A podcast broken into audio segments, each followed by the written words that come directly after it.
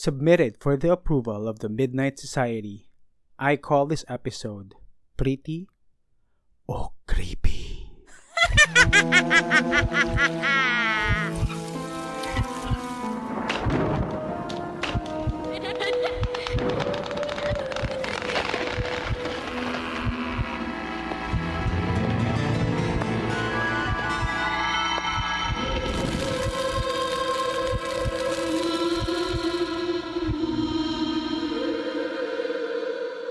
Welcome back to our podcast in this very special Halloween episode. Yes, yes, yes. Ako nga pala ang inyong scary tito, Tito Alvin, na magbibigay sa inyo ng mga opinyon na hindi nyo naman hinihingi. Mga opinyon at kuro-kuro tungkol sa iba't ibang problema ng ating mga storytellers kung saan nais nilang malaman kung ang mga desisyon nila sa buhay ay tama ba o mali. But for this special episode, it's going to be pretty o creepy. Kaya kung hindi ka pa naka-follow, follow us na and give us a 5-star rating dahil kung hindi, dadalawin kayo ng mga multong ligaw at i-remind kayo habang natutulog kayo na i-follow nyo ang podcast na ito at magbigay ng 5-star rating. Gusto nyo ba yan? Ha? Tulad nga lang nasabi ko kanina, so this is a very special Halloween episode and narinig nyo naman sa ating intro, di ba? Uh, para sa mga Gen Z, mga younger listeners natin, yung sinabi ko sa simula uh, before the intro music, galing yan sa isang hit TV show nung 90s na Are You Afraid of the Dark? Yan, alam na alam yan ng mga magulang nyo. yung mga millennial listeners natin for sure, alam na alam nila yan. Aminin nyo mga millennials, at one point in your lives, ginawa nyo yung nag-meeting kayo ng gabi with your friends, tapos nagkwentuhan lang kayo ng nakakatakot, nagpapanggap kayong members ng Midnight Society. Tama ba ako? Yep. Sa mga younger audiences natin na curious kung ano ang Are You Afraid of the Dark? Okay, search nyo lang yung mga episodes sa YouTube. Meron yan. Uh, merong mga available na episodes niyan sa YouTube. To be honest, hindi naman siya gatong ka-scary eh. Medyo may creepy vibes lang. May eerie vibes lang yung show. Pero, it's actually meant for children. So, maganda siya. Maganda siyang panoorin. Pero, hindi tungkol sa Are You Afraid of the Dark ang topic natin for today. Pero, connected pa din naman sa Halloween. Kaya wag na nating patagalin pa and let's go to our next segment which we call Story Time.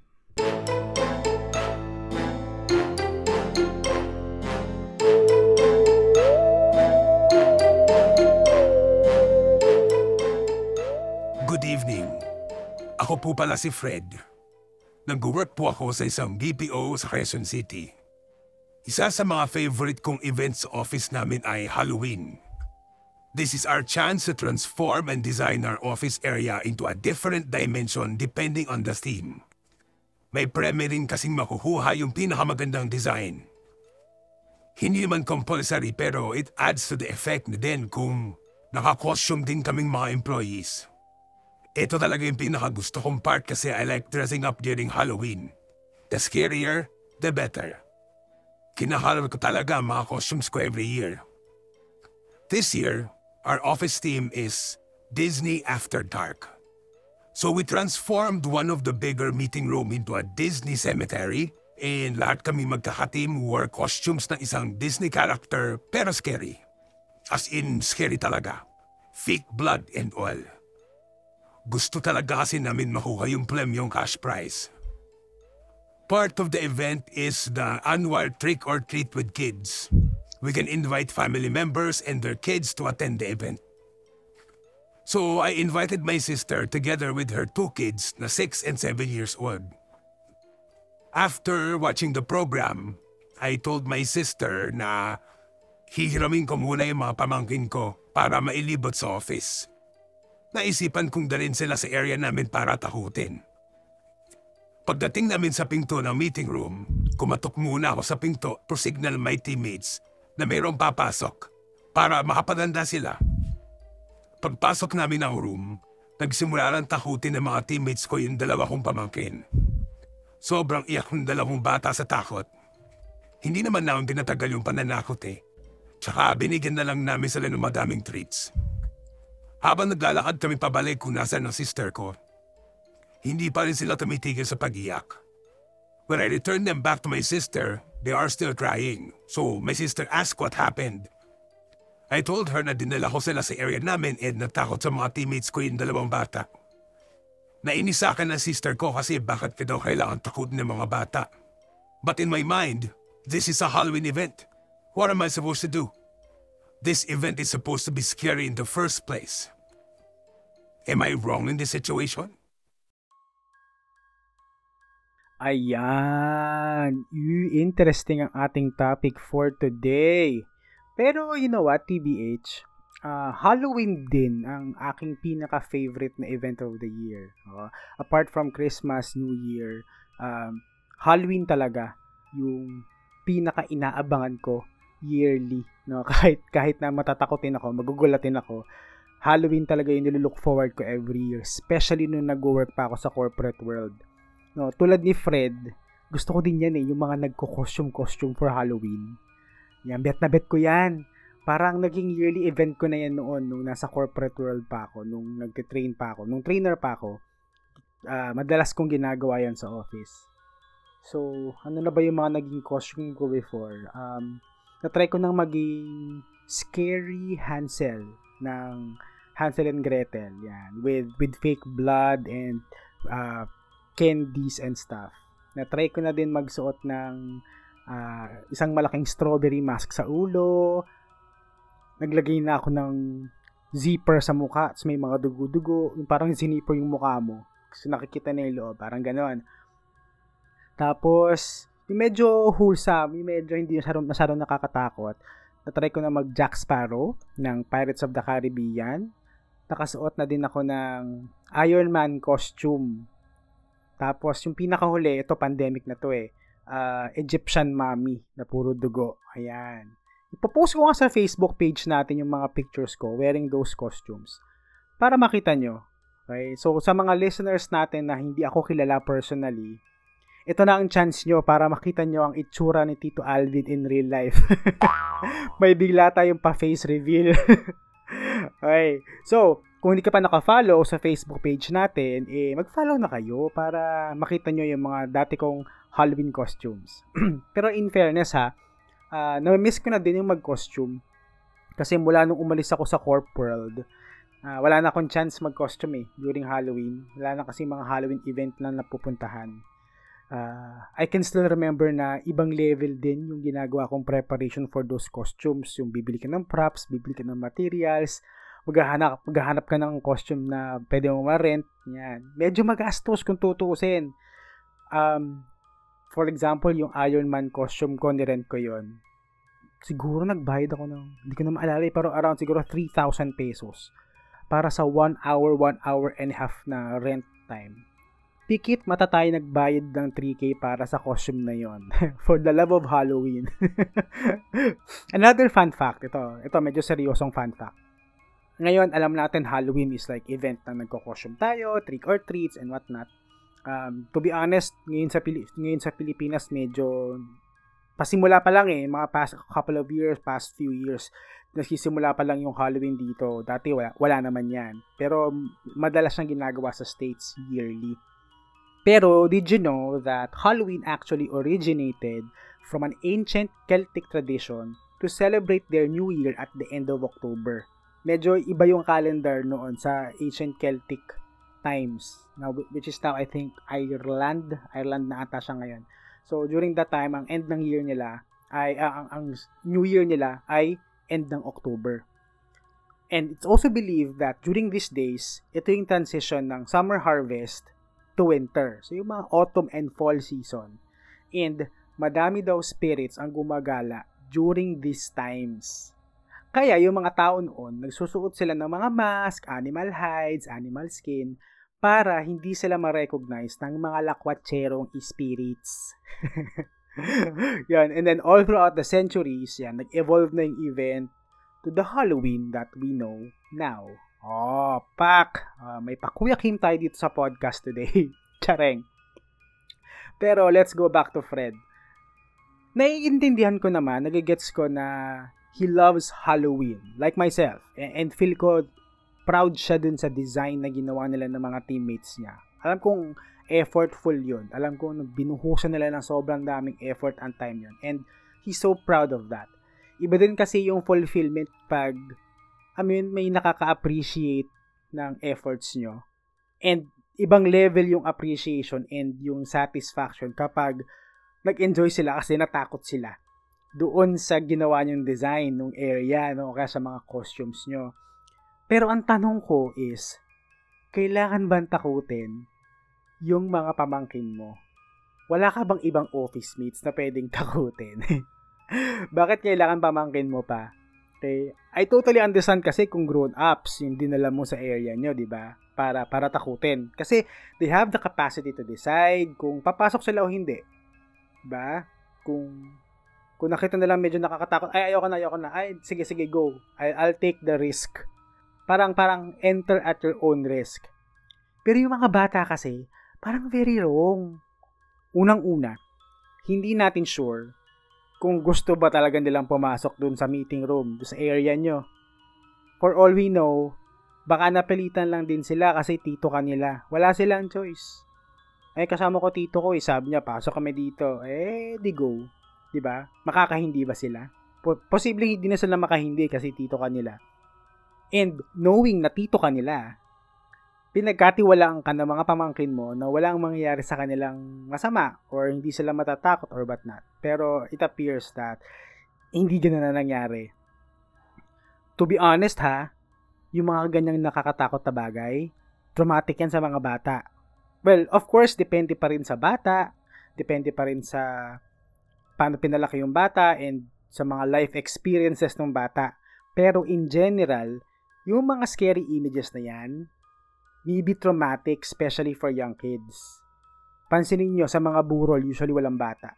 Hindi masyadong sinasama ang bata sa burol, pag may aksidente or something on the road, hindi nyo pinapatingin yung bata kasi iniiwas nyo yung bata sa mga eksena involving death.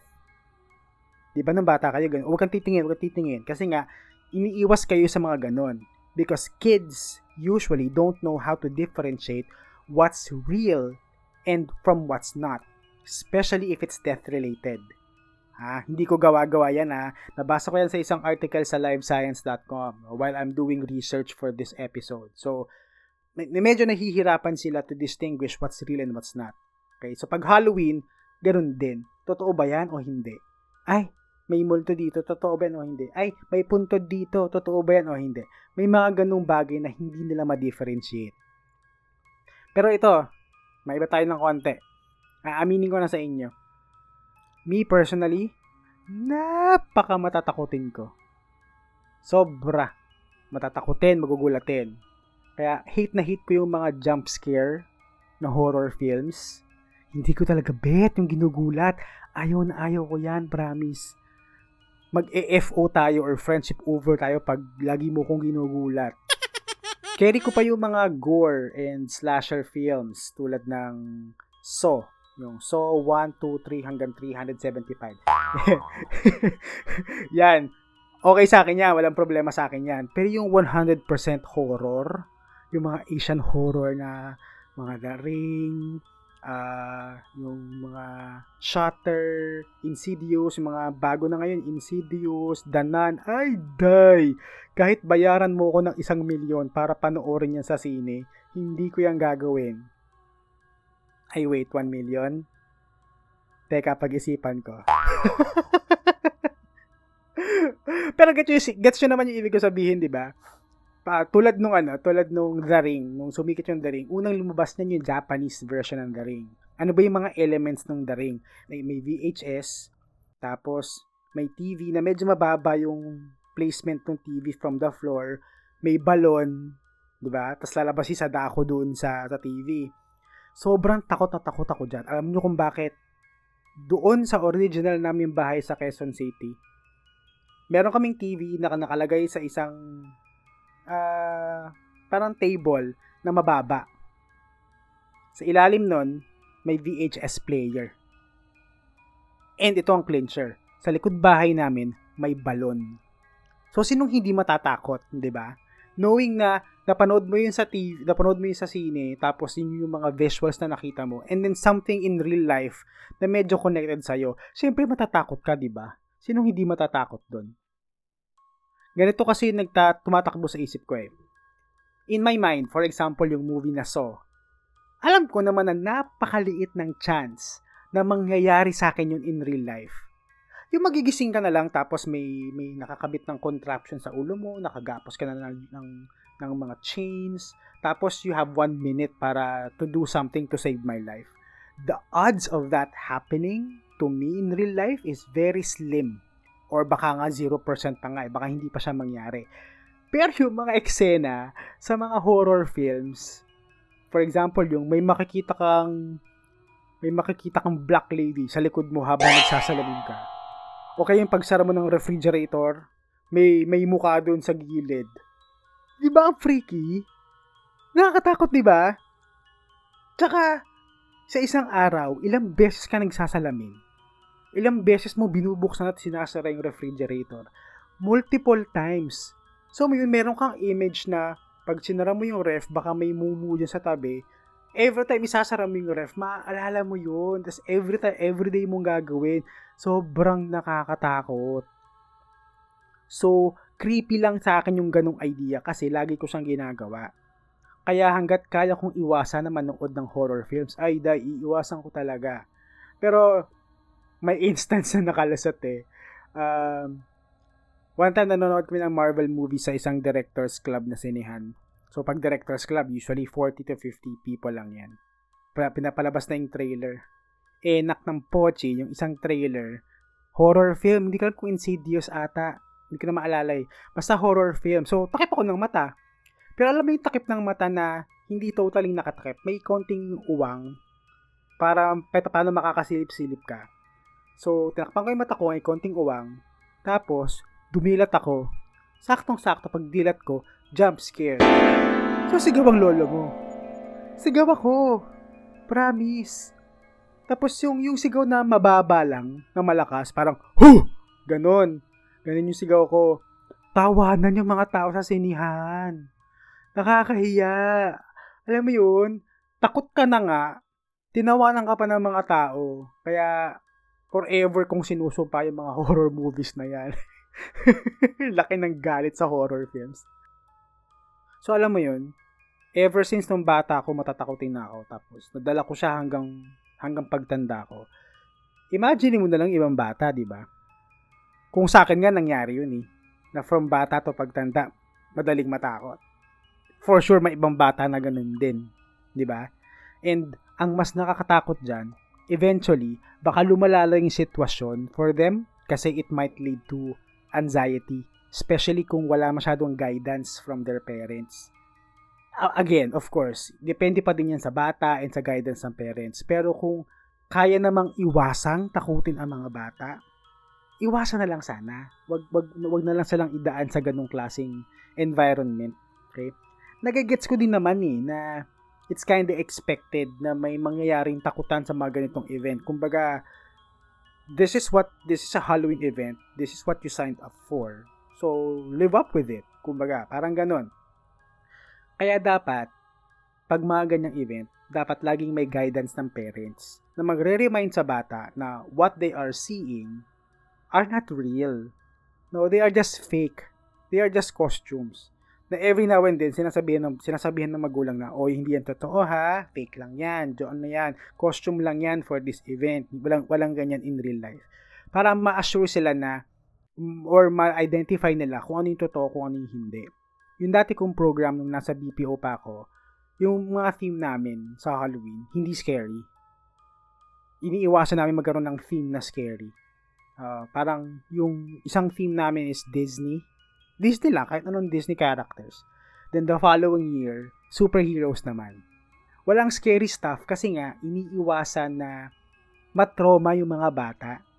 Eh to begin with, ginawa namin yung event na yon para sa bata, specifically for the kids. So bakit namin tatakutin, 'di ba? Kung gusto namin ng takutan, di kami-kami na lang. Kami-kami na lang magtatakutan, 'di ba? Kaya Fred, kung gusto mo talaga ng may scare factor, eh kayo na lang ng mga adults, so yung mga office mates mo ang magtakutan, ang magulatan, kayo-kayo na lang. Huwag nyo lang idamay ang mga kiddos. Okay? If you get the satisfaction from scaring other people, kayo na lang ng mga office mates mo ang maggulata, ang magtakutan. And kung gusto mo talagang takutin mga office mates mo, sabihin mo, madedelay ang sweldo.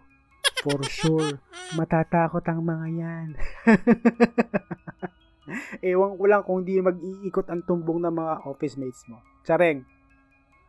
So, yun na nga, you must learn how to draw the line. Kung saan pwede ang bata, kung saan i-avoid natin ang mga bata para walang isyong ganito. Yes? Okay. We've reached the part of the podcast where we determine if Fred is pretty or creepy. The time has come for you to know your verdict. I will say that you, Fred, are creepy. Nowadays, Halloween is celebrated for us to have fun by scaring people. Pero sana, not at the expense of young kids. Let kids enjoy Halloween how they want to enjoy it. You, on the other hand, can enjoy Halloween with all your scary stuff, with all the fake blood and costumes, with adults who can differentiate what's real and what's not.